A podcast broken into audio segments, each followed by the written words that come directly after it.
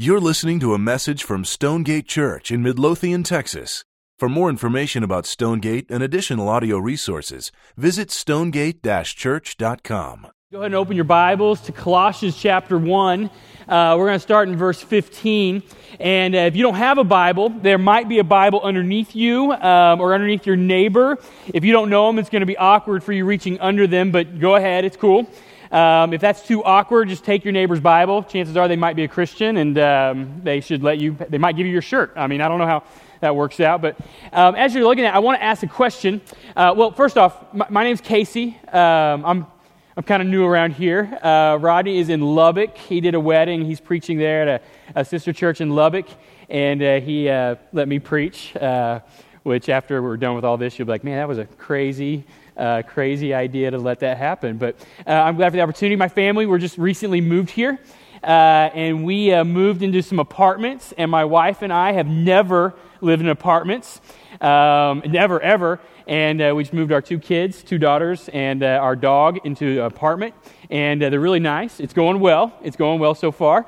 but in six months, we're going somewhere else. Um, but we're, we're real excited to be here, to be on staff. Um, as we're looking at Colossians 1 uh, in verse 15, I want to start off with this question uh, What are your dreams about? Uh, what kind of dreams do you have that, that are reoccurring, that are present daily? And uh, when I ask that question, we usually kind of go to what kind of dream I had last night or what kind of reoccurring dreams I have. And some of you in the room, you're saying, man, I have that reoccurring dream that I realize I didn't graduate high school and I've got to go back to high school. And I'm at my locker and I'm opening my locker and I'm trying to be cool because I'm afraid I might get shoved in my locker. And suddenly, as I'm opening my locker, I realize I'm standing in the hallway in nothing but my underwear. And, uh, no, no, no one else ever has that dream. Okay. Um, I think it means I get anxious. But uh, so you're thinking about the dreams that you might have. Uh, growing up, I had this reoccurring dream all the time. Um, I would be at a Roosevelt uh, Elementary. We were the Rough Riders. Perhaps you've heard of us. I'm not for sure. Uh, Roosevelt Elementary. And we had these carnival fairs, and I was there, and it was time to go home. And all of a sudden, I looked around, and all the little fair people, um, they're enjoying the fair, fair people, um, they picked up pitchforks and torches and would start to chase me. I had this dream all the time. And so I'm running home, and all of a sudden, I realize they're chasing me because I'm a vampire. And this was before like the vampire thing was cool. I mean, now if a sitcom, a sitcom is failing, like, ah, put a vampire in it, it'll be fine. I mean, it's before all that. Um, and so I'm running, and I'm like, wait a minute, if I'm a vampire, I don't have to run, I can fly. And so I'm running from the, the villagers, the fair people, and so I start flying, but it's not like flying like Superman flying, it's like swimming. And so I'm swimming in the air, flying. This is not me dancing, this is me swimming. And, uh, and I'm going over the trees and I'm going home because for some reason I think that my house will keep the villagers out with their pitchforks and torches. And so all of a sudden I'm getting close to my house and I start sinking. And so I start swimming harder. And so I'm swimming as hard as I can. I keep sinking and I keep sinking and I keep sinking. I always wait up, would wake up when someone grabbed my foot and I'd wake up scared. And I, you know, I, I didn't tell people about that dream because I, was scared it might mean something about me. Um, I was uh, young and married, and we had some friends over, and I disclosed my dream to my friends of like, yeah, we're talking about these crazy dreams. And uh, one of my friends, Austin, he got on the computer and he typed up like interpretdreams.com or something like that. If you go to that and it's a questionable site, that's not the site. He typed up something else. And so he goes there and he like checks these boxes running, pitchfork, fire, vampire, all these different things sinking. He checks it and then it like coagulates, or that's blood, vampire, we're on that theme right now. It kind of puts it all together and it came out and it said, You are sucking the life out of someone. I was like, oh my gosh. I, I had no idea we were going to interpret these things and get real real with each other. Uh, but it was that you're running because you're fearful, you're sucking the life out of people, which made sense. I mean, I was in grade school. I was sucking the life out of my mother at that time. But um, so I, right now, we're, we're not going to share those kind of dreams because we don't want to know what you're doing. Uh, we want to talk about the kind of dreams and aspirations that you think about the things that capture your thoughts, that when you're daydreaming about what you could do or what you might do, of what your day might be like at the end of your life, what they're going to say, the dreams and aspirations that you might have for your family, or the dreams and aspirations that you have for your career or your group of friends, or the dreams and aspirations that you just have for that day in that moment, what are they like? Are you in the middle of them? At the end of the day, if that dream or aspiration happened, is it about your fame and your glory, or is it about God's fame and His glory? And then I just want to ask this question why? Because as soon as I as soon as I start talking about the dreams and aspirations for the day, I mean, when I'm daydream even about something like this, I mean, sometimes I daydream that there'd be incredible response and repentance. And at my shame, it's not for the glory of God. It's that they're like, man, Casey is so good at preaching. He had a funny dream, you know? And so I put myself in it and I'm taking away from God. Or I dream that like terrorists would run in and somehow I'd like Jackie Chan him. And then they're like, man, good thing we had him on staff. Otherwise, it'd be a hostage situation. You know, I think of things like that, and all of these things put me in the middle. But there are people who dream about what they can do and how they can make God famous, and they look at their day and they dream, how can I bring God to the center of this? And there are people that we read about in, in, the Bible, and they did the same thing. They looked at conflicts, they looked at difficult situations, and they said, What can I risk that would make God glorious? I mean, think about Saul's son Jonathan. Saul was recently made king, and he is there, and they are campaigning against the Philistines, and the Philistines hate them and are trying to wipe them off the map. And describes their army in 1 Samuel. It says that they have, listen to these, listen to what they, they have 30,000 chariots, 6,000 horsemen, troops like the sands of the seashore, and you have Israel outside the garrison post, and within that garrison post, you have, uh, you have Saul, or not Saul, you have Jonathan, and he is standing with with his armor bearer. He says, I've got a plan. And he looks at his armor bearer. He says, Let's go over there and let's talk some trash to the Philistines. And if they say, Climb up this ravine so we can kill you, that is God's sign that he has given them into our hands. On the other side of the garrison, 30,000 chariots, 6,000 horsemen, and men that number more than the sands of the sea. And he didn't even go after the strongest guy. He didn't go after the Navy SEALs. He went and asked the armor bearer, the guy who say, hey, carry this guy's weapon. Don't even use the weapon. And the guy agreed with him. That's a great idea. Let's do that. And so they go and they, they talk trash and they say, come on up here so we might kill you. And they climb up there. And it's, I don't, you know, it doesn't say how it happened. But when you're reading it, you have to picture it. I mean, they've got to get like all kung fu with the spear and the staff, and they start just kind of wiping people out. I mean, the jujitsu chop or something. And it starts this great fear among the camp. And it says that the Philistine army turned on itself and they started to slaughter each other. And you get down to verse 23 and it says, And the Lord saved Israel.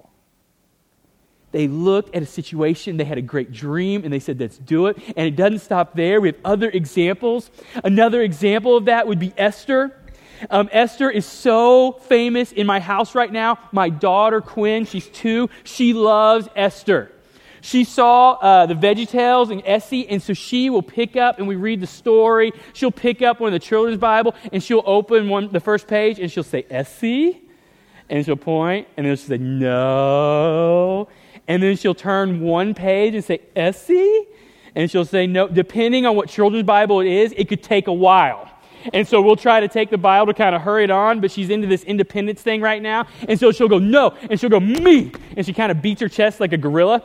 And I mean, we're like, I don't know what to do with that. I mean, and so, I mean, so we'll go through it and she'll finally get to Esther. She'll, Essie? Yes. And then she goes, Ugh, and that means we have to read it. And so we read it, and I hope it's something that's kind of prophetic on her life. I mean, just a little bit. I don't want her to be in beauty contest, and I don't want her to be in beauty contest and then marry a king after it, although it'd be good to have a king in the family, right? I don't know. Um, but the way that's set up was you had King Xerxes and he's with all his friends, and the Bible says they were on a seven day drunk.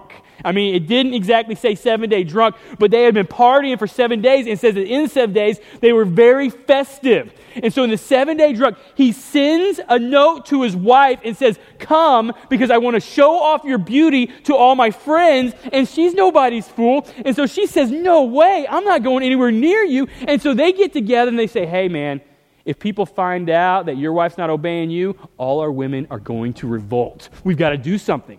So they dethrone her. And so in that, they said, Well, how are we going to get another queen? Let's have a beauty contest, and we'll pick the most beautiful one. And so they pick Esther. And she is now the queen, and she is in the royal courts. And they get word from her cousin Mordecai that there is a plot to destroy all the Israelites. And he says, You have to act. You have to act. It can't be by it can't be random that you're here at this time and you have the power and you have the ear of the king. It can't be random. You have to act. And she writes back to him, and she says this in Esther 4, verse 16 Go gather all the Jews be found in Susa and hold a fast on my behalf. Do not eat or drink for three days or nights. And I, young, my young women, will fast also. Then I will go to the king, though it is unlawful for me to do so. And then he says, If I perish, I perish. This ordinary girl found in her circumstances an opportunity to take a stand, and she said, This stand is worth my life she risked much. But the Bible unfolds and talks about more. I mean, think about Shadrach, Meshach, and Abednego. They were held captive, taken from their land, and they were more than slaves, but educated in a different system, but they remained true to God. They were strangers in a strange land, in a place that didn't have their values, but they said, We will worship Yahweh only an edict came, and it came from Nebuchadnezzar himself. And it says, When the band plays, you will worship the image we put in. And they're in a crowd, and the music starts up, and everyone bows down. But not Shadrach, Meshach, and Abednego. They're brought before King Nebuchadnezzar and they say, When the music starts, we're going to give you another chance. Bow down or we will throw you in the furnace. And they have a choice. We can bow down and live and defame the name of God, or we can make the name of God famous and refuse to bow down. And this is what they say to Nebuchadnezzar. They say, Oh, Nebuchadnezzar, we do not need to defend ourselves in this matter. If we are thrown in the blazing furnace, the God we serve is able to save us from it and he will rescue us from your hand. But if he does not, let it be known that we would not bow down. They took this great stand, and if you grew up in Sunday school or you've read it, you know how it turned out. That they threw them in the fiery furnace and they didn't burn up. It was so hot that the guards burned up, and so they were delivered out of it, and God was made very, very famous, but they risked so much. We jump to the New Testament and we see John the Baptist. John the Baptist had this great ministry of repentance, and it's kind of shifted over to Jesus now, and he's pointing everyone to Jesus. But he has this moment where Herod takes a wife that he shouldn't have. Herod divorces his wife and takes his brother's wife, Herodias, with just on a side note, you shouldn't marry people with similar names to you. It just causes confusion for all the family. I've got a cousin, his name's Aaron, and he married an Aaron, and so now we have to call him Art, but Art is his father because he was a junior, and it's just hectic for everyone, and I don't know who I'm talking to. And sometimes you just got to, you know, count the cost for your family. I, I dated a girl, her name was Casey, for two days, and I was like, I love my family more. I'm not going to do it. And so, I mean, but anyway, so Herod married Herodias, and John the Baptist had this moment. I can call sin sin and possibly be in prison, possibly put to death, or I can just be quiet.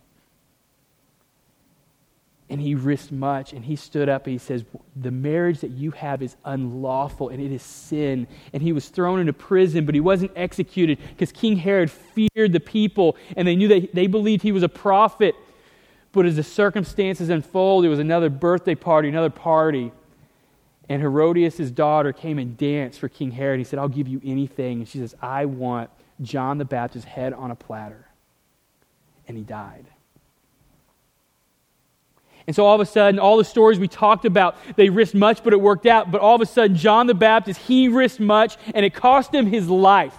And that is the very essence of what we're talking about risk. And I just want to know this why do some people risk so much and some people risk so little? Why do some people hold their career in one hand and the fame of God in the other and they willingly follow the fame of God? Or why do some people look at death and disease and they willingly trust and they have a continence that says, I trust God? And sometimes I'm paralyzed in fear to move forward or to take risk. What, what's the difference? And in Colossians chapter 1, there's some sort of heresy that's going on, and Paul never, he never makes it known what it is. But he starts off, and right away, he, he kind of comes to this conclusion a good defense is a strong offense. And if these people see Jesus clearly, if they see God clearly, they will fall in line and their life will be ordered and they will risk much for the kingdom of God. And so in Colossians chapter 1, starting here in verse 15, he starts off and he says, You need to know what God is like. You need to know what He's like because if you see what God is like, your life will find order and you will risk much. And so He says this He, being Jesus, is the image of the invisible God, the firstborn over all creation. And so the first thing that he does is if you want to know what God is like, God sent his son Jesus, who is God incarnate, and he is everything that we need to know about God. And so if you want to know what God is like, you need to look to the character of Jesus. He says, seeing Jesus character, it leads us to trust. And so when we take that, we just want to resonate. Does the rest of Scripture talk like that? And in Hebrews 1, it says the exact same thing. It says the Son, Jesus, is the radiance of God's glory, the exact res- representation of His being, sustaining all things by His powerful word. And so he says, if you want to know what God is like and what His character is, you look to Jesus. And so, in that, how do we respond to that? We look to the scriptures so that we can know what Jesus is like. And so, we take our life, and if we say, if I can trust Jesus, I need to know how he'll respond to me. And so, just real fast, if we were going to survey what this would be like, we would ask this question What would he do if I, if I have a past of, of abusing people? And we see Zacchaeus in Luke 19. Zacchaeus was a tax collector. He turned his back on his own countrymen for profit. He was a cheater. And Jesus came to him and said, I want to be with you. And so, Jesus, if we want to know what God is like, Jesus says, I go after people who have hurt others for their profit. And so I can, I can trust the character of Jesus. If we look further, we see how would Jesus deal with me if I was someone who was cast on the outside of society because of who I was or what I've done? And we look to Matthew 8 and we see the lepers, and one leper in particular, he finds out Jesus coming, and he goes and he yells to him, Son of David, have mercy on me. And Jesus comes to him, and he touches him. And the leopard looks at him, and he says, I know you can heal me. And Jesus says, I am I will heal you. I'm willing. And he touches him and he speaks the words and he heals him. And so the character of God is this that Jesus comes to those that everyone says they are unworthy. We can trust his character. Or maybe you have a past that didn't use people for profit. Or you have a past and there might be abuse in there, but you have a past that if they were to look at your relationships, they would find infidelity and sexual misbehavior and all kinds of things. And you're like, man, people don't love me. So how could God love me? In John, in John chapter 8, we see the story of the woman caught in adultery, and she is brought and she's thrown before Jesus. And he says, The law says we should kill her. And Jesus starts to write in the dirt. And he starts to kind of it doesn't say what he does, but he stands up says, He who is without sin casts the first stone. They all slowly walk away from the oldest to the youngest. And then you have this incredibly tender moment where Jesus kneels down and he lifts her up and he says, Who condemns you now? And she says, My Lord, no one. And he raises her up and he says, Go and sin no more. Jesus lifts up the downcast. And so, if we want to know, can I trust God? We look to Jesus and we see his character, and it leads us to trust.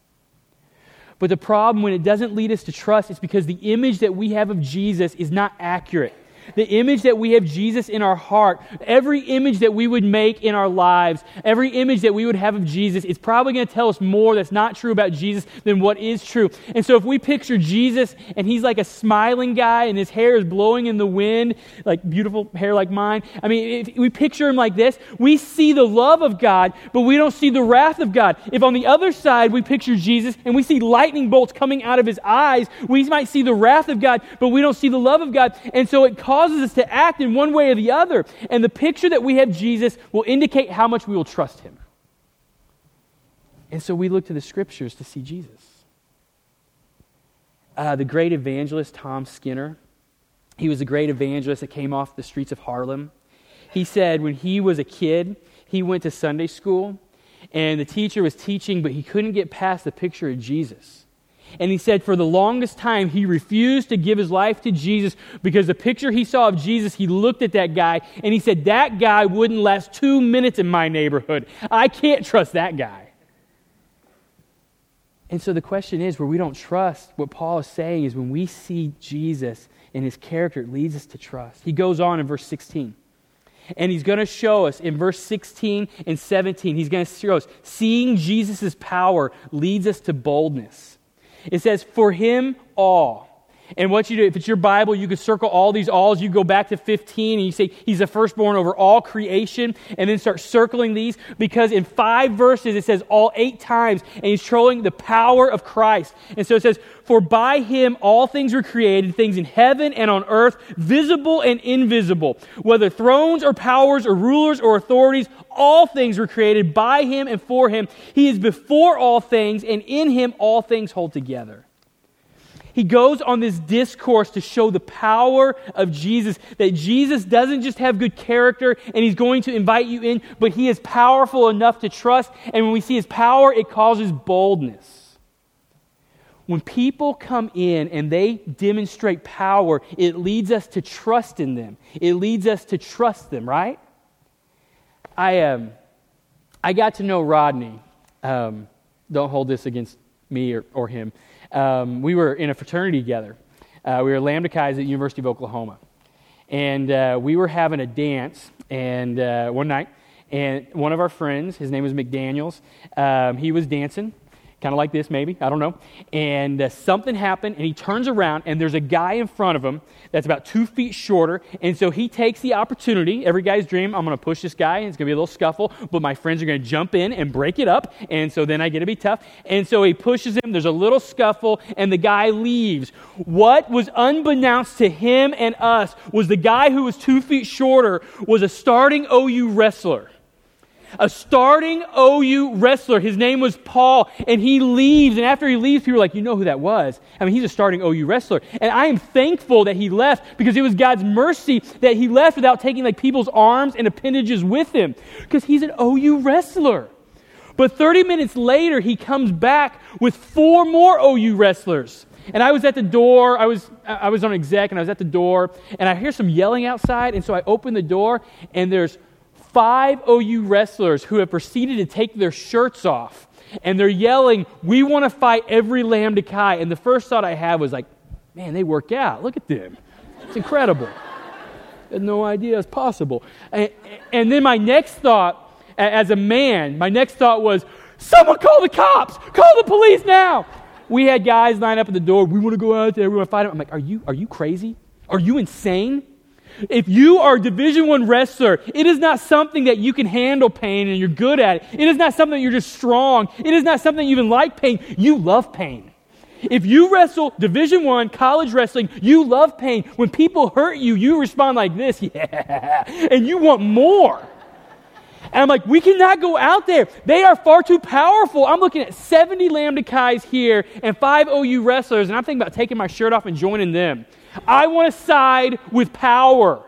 I want power to be on my team. And this is exactly what Paul is trying to tell you. You may think Jesus is impotent in your life, but this says all things are subjugated to him. It is not that he is in war with sin and death and Satan. It's that he has conquered it and it is in subjugation to him. He has conquered sin. He has conquered death. He has conquered disease. And all these things work under him. He's powerful. And so when we don't trust and we don't walk in boldness, it's not that we need to tighten our grip and show white knuckles and work harder. It's that we have an unclear picture of who Jesus is and we don't think he can come through for us. And so we retreat back and we trust our finances. Or we retreat back and we trust our character or our reputation or our friendships or our jobs or whatever it might be. We retreat back because we are fearful because surely Jesus isn't powerful enough to handle this. And so he says, You need to see the powerful Son of God, and it will lead to boldness. And it goes on in verse 18. It says, And he, Jesus, is the head of the body, the church. He is the beginning and the firstborn from among the dead, so that in everything, in all things, he might have the supremacy. For God was pleased to have all his fullness dwell in him and though and through him to reconcile himself to all things whether things on earth or things in heaven by making peace through his blood shed on the cross. And so paul moves to just another point.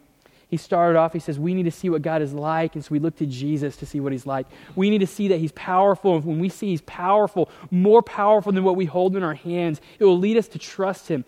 And then he says we need to see his great investment right there at the end in verse 20, it says, By making peace through his blood shed on the cross. And it tells us what he did it for. Up in verse 20, he's the head of the church. And so he looks at the church and he sees his bride, and he made this great investment. He shed his blood up on the cross for his bride, and he defends his bride. And so he's invested in seeing Jesus' investment, it leads us to be his church. But if we always think of the church as a service, something we come and we sing, or we think of church as a building, a place that we go to, we will never risk much. In, in Warrensburg, um, we had the opportunity to buy a house that was repossessed. Um, the builder was building it and gave it up to the bank, and so it was unfinished. And so we came in and got a builder's loan and uh, started finishing it off and the city came in. They let us have temporary permanency. This is gonna it's gonna blow your mind. They came in. At this point, I had put floors in, like we had subfloors before. It was the sheetrock, electric in. We had light and floors. We had an open stairway um, that led down to the basement, open, no banister. And we had a door that went out the back because we had a walkout basement that walked out to 15 feet of air. There was no deck on it yet and I'm asking, can I move in? We don't have kids yet, and so I'm asking, can I move in? And he says, yeah, we'll give you temporary permanency as long as you fix the yard in 30 days. I mean, we could die out the back door, but we got to make the yard green. And so I'm like, deal. And so we hire a landscaper to come in, and he pushes all the weeds and construction waste off. This happens in a day.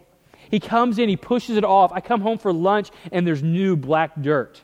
Not dirt like here, dirt that you can grow things in and it's new, black, beautiful dirt. And I go back to work and I come back and he has rolled out grass like carpet. And it is beautiful.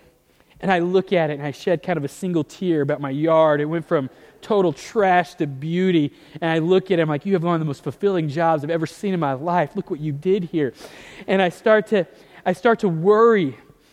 I have this beautiful grass, and Halloween is coming up in three days and all those little punk kids are going to be dressed up and they're going to walk across my grass and and I've got to protect my grass. It's like home alone. This is my house. I have to protect it. And so I get stakes and construction tape that says caution, and I stake it around my yard, and I put the tape around my house. I clearly have a walkway marked, but the kids, they think it's some sort of haunted house when they come, and so they're running all over my grass, and so I'm answering the door with tears in my eyes. Here's your candy. And, and I was defending my grass, right? I loved it. It was beautiful. What do you think the measure would be of me to defend my grass compared to me to defend my wife and two daughters? One, if you hurt my grass, I might cry and I might be mad at you. I might even say bad things about you on Facebook. But if you hurt my wife and my daughters, the investment in that is so much greater. They have so much more value. They are not intangible things that can just be fixed. They are people. They are the love of my life. If you hurt them, it's going to be like one of, one of those things where I just kind of talk to you like this for a while. I mean, the investment is so much greater. And so he, he says this Jesus has made this incredible investment in his bride. And as long as we see the church as a building or a service, we will never take great risk or we'll never take great care. Much less will we ever go down and help the single mom that lives down our street because we see it as something, not something that we are. And so when we see Jesus' great investment that he died for the bride and we are the bride and we are his representatives on earth showing the beauty of the gospel. In philippians it says the beauty of the gospel to a broken and depraved generation. Broken. They can't operate right? They are separated from god and depraved until god's mercy is shown and he shows it through the love of his people until it is shown. They can't even think right. The investment leads us to be the church and then the final thing we see, and we're going to see how it unfolds in verses 21 through 23. We're going to see this. Paul says, Seeing Jesus as Savior leads us to great risk. If you're taking notes, seeing Jesus as our Savior, it leads us to great risk. Not as our example, not as something that points to moral right, someone who saved us. And so look at this description so that we would see Him. First thing, we have to see our sin is wretched. In verse 21, it says, Once you were alienated you were alienated. It means you were banished. You were pushed out. You had no way of entrance. You were on the outside and you couldn't come in. Once you were alienated from God and you were enemies in your mind because of your evil behavior. And so we started off and he said, What I want to show is the character of who Jesus is is going to lead you to trust him. Now I want to show you the power. It's going to lead you to be boldness. I want you to see what He's invested in because that's going to lead you to be what He created you to be. And then right there, He said, because He invested so much on the cross, we have to turn to ourselves. And He says, You are enemies of God because of your evil behavior. And it doesn't stop there. In verse 22, this incredible word says, But. But now he has reconciled you by Christ's physical body through death to present you holy in his sight without blemish and free from accusation. Jesus is our Savior when we realize we did nothing to save ourselves and we completely are in trust of Him because He makes us holy and He presents us to God and we have great, great need for Him. And so we'll start to see Him Savior and we see where we are accurately and where we see God is accurately. And so we start to see that our sin is wretched. It goes on in verse 23. And what we see in 23 is we see that this faith that he puts us is something that lasts, it's something that's steadfast. It says in verse 23 if you continue in your faith, established and firm, not moved from the hope held out in the gospel. Right there, he stops and he says, what God does for you when He saves you is it's a permanent thing, and there's nothing you can do. It is changing you from death to life. There's nothing that you can do inside of you. There's nothing that can happen to you outside of you that can change what He's done because He is a glorious Savior and He saves completely. He doesn't turn His back. In, in Romans chapter 8, um, you can turn there if you want in verse 28, you, will recognize it. It says, um, For I'm convinced that all these things happen for the good of those who love God. And we use that verse to encourage people, sometimes flippantly. This is horrible, but it's probably going to turn out good. But he starts to build a case right there in verse 28 that continues out. And you get to the end of the chapter, and Paul says this. He says, So if God is for us, who could be against us? And he goes to this case. He says, For I am convinced that neither death, nor life, nor angel, nor demon, nor all of creation, nor everything below, in heaven or below, could ever separate me from the love of God. And I always just use that verse, those verses, as a perseverance of the saints. But he's stringing together this long argument, and he's saying, I'm convinced that the love of God has no bounds and never turns back. It never, after it saves me, never says it's gone too far. And it makes perfect sense if love is not this, this force that's out there, but love is a person. And suddenly we look 2,000 years ago and we see Jesus Christ on a cross, and the weight of sin is falling upon him. And they have beaten him all night long, and they have stripped him naked, and they have literally exposed the skin off his back. And up on the cross, at any time, he could have said, Forget it. Forget it. They're not worth it. He could have said no, but he says, I'm going to stay. Jesus chose to stay. And if he chose to stay as the weight of sin and alienation from his father was bearing down, I don't think there's anything that could happen inside of you. I don't think there's anything that could happen outside of you. I don't think there's anything that you could do that would separate you now if you are saved because our Savior is glorious. And he says, I'm staying. That's so different. And so the boldness pushes. It says that we'll be able to stand. And then in verse 23, it ends, and it says, When you see Jesus as Savior, when you understand the truth of the gospel, it will be heavy enough to change the way you live. Look at this. In verse 23, it goes on, it says, This is the gospel. This is the good news that we can know God through Jesus. You can know what He's like. This is the good news. He is powerful and trustworthy. This is the good news. He's made a great investment in you. This is the good news. His love is not something that turns back. He says, This is the good news that you heard and that's been proclaimed to every creature under heaven, of which I, Paul, have become a servant. Paul, when he realizes his trouble in the church, there's some sort of heresy problem or there's some sort of enactment problem, he starts off and he says, We've got to see Jesus clearly because when we see Jesus rightly, our life naturally starts to fall in order. And he, he knew this because it was about 15 years before that he was on the road to Damascus and he was persecuting Christians and Jesus stood before him and defended his bride said, Why are you persecuting me? And he says, Lord, I don't know who you are. And he says, I'm Jesus. And it changed his life. He saw Jesus and it changed his life. The course of his life was changed. The values that he was living by changed. The very direction of everything that he held true to changed. He left a religion that he was growing up in, that he believed saved, but he found the gospel. He says, This is what saves. And so it changed.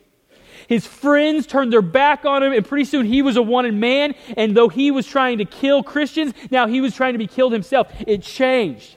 It all changed because he saw Jesus.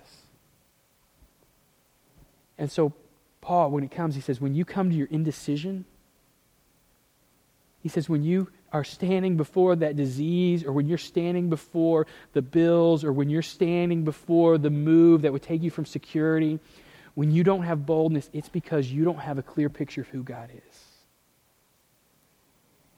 And so he describes, if you have your Bibles, goes to 2 Corinthians chapter 11.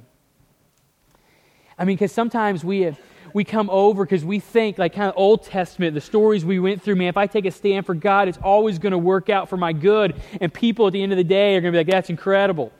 But we know from life that sometimes it doesn't work out that way. There are people who are martyred. There are people who are beaten. There are people who are alienated because they stand for God. And those people, there's almost a sense that they say it's worth it. They say it's worth it. And so in, in, in 2 Corinthians chapter 11, starting down in verse 23, he's confronting this church that he dearly loves that is being pulled away by, by, by wolves dressed as sheep. They're being pulled away. And he says, Listen, listen to me. I brought you the gospel. And he starts off and he says, Are they servants of Christ? And he says, I'm out of my mind to talk like this. I am more. And he's going to give us a picture of what his life has been like since he came to Christ. He says this I have worked much harder. I have been in prison more frequently. I have been flogged more severely. I have been exposed to death again and again. Verse 24 Five times I received from the Jews 40 lashes minus one. Three times I was beaten with rods. Once I was stoned. Three times I was shipwrecked. I spent a night and a day in the open sea. I've been constantly on the move. I've been in danger from dangers from Gentiles, in danger in the city, in danger in the country, in danger from my own countrymen, in danger at sea, and in danger from false brothers. I have labored and toiled. I have often gone without sleep. I have known what it means to be hungry. I have been thirsty. I have gone without food. I have been cold and I have been naked. And he's sitting there and he says, When you see Jesus, I didn't do it because I, I, I clenched my fist and, and I beat my chest and I worked harder. He says, When you see Jesus, he has more weight when you really see him that he disperses all those other things. And so, with your heads down and, and your eyes closed, I just want you to try to separate yourself just for a second. And we just want to ask this I mean, if you remember just kind of the progression that we saw in Colossians, I mean, he starts off and he says, Look to Jesus. If you want to know what God is like, look to Jesus. And so we went through and we just kind of looked at his character. And it's just to build this reassurance that God is for you. The cheater, he went to his house, he welcomed him in. The adulteress, he said, he lifted her up, he raised her. The person who was alienated, outcast, he brought him in and he healed him. And so the first is the invitation that Jesus is beautiful and he loves you. And then he moved to the power. And so it brings us to the other questions. So the first question will Jesus accept me? There may have been people in this church or people in your family who didn't accept you and didn't go out of their way for you, but Jesus accepts you. And so then the next question can I trust Jesus? And he brings up two things. First, he brings up his power. And so, for some of us, with your heads down, eyes closed, in one hand, you're looking at a decision. On one side, there are things that seem to be the safer bet. It's making a move uh, that's going to take me where I'm going to make more money, or it's making a move that's going to take me where it's easier for me to be accepted. But on the other hand, you have the gospel, and you feel God is calling you to take it somewhere else. And so you're trying to weigh which one of these is more safe. Paul says if you saw Jesus in his power and his character, you would side with him every time. And then he moves us just one more step and he says, Consider the great investment as he was on the cross. He's invested so much the business owner works the longest days because he has the biggest investment. Jesus guards his church because he has the biggest investment. It is his bride. It is not a building, it is not a service, it is his beloved wife, and we are his children.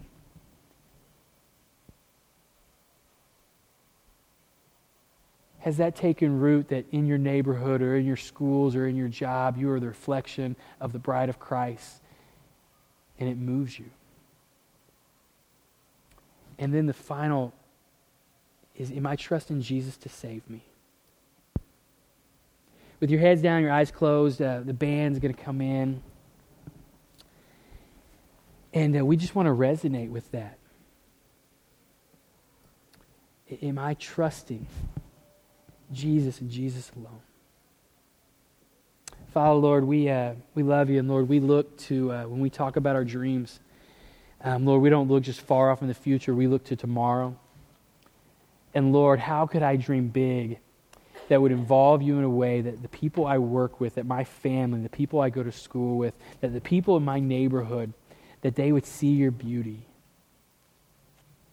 And Lord, they would see your strength and they would surrender their lives because of your gracious call to their life.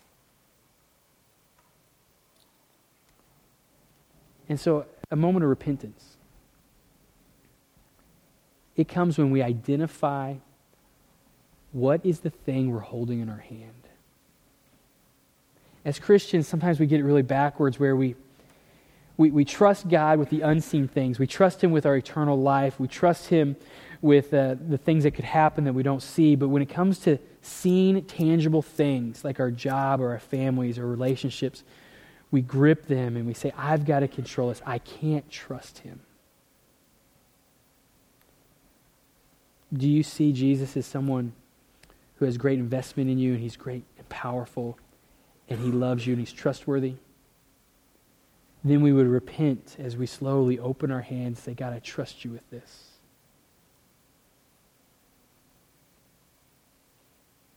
Or maybe there's some of us, whether we've been in church our whole life, um, or this is the first day, we've never known Jesus as Savior.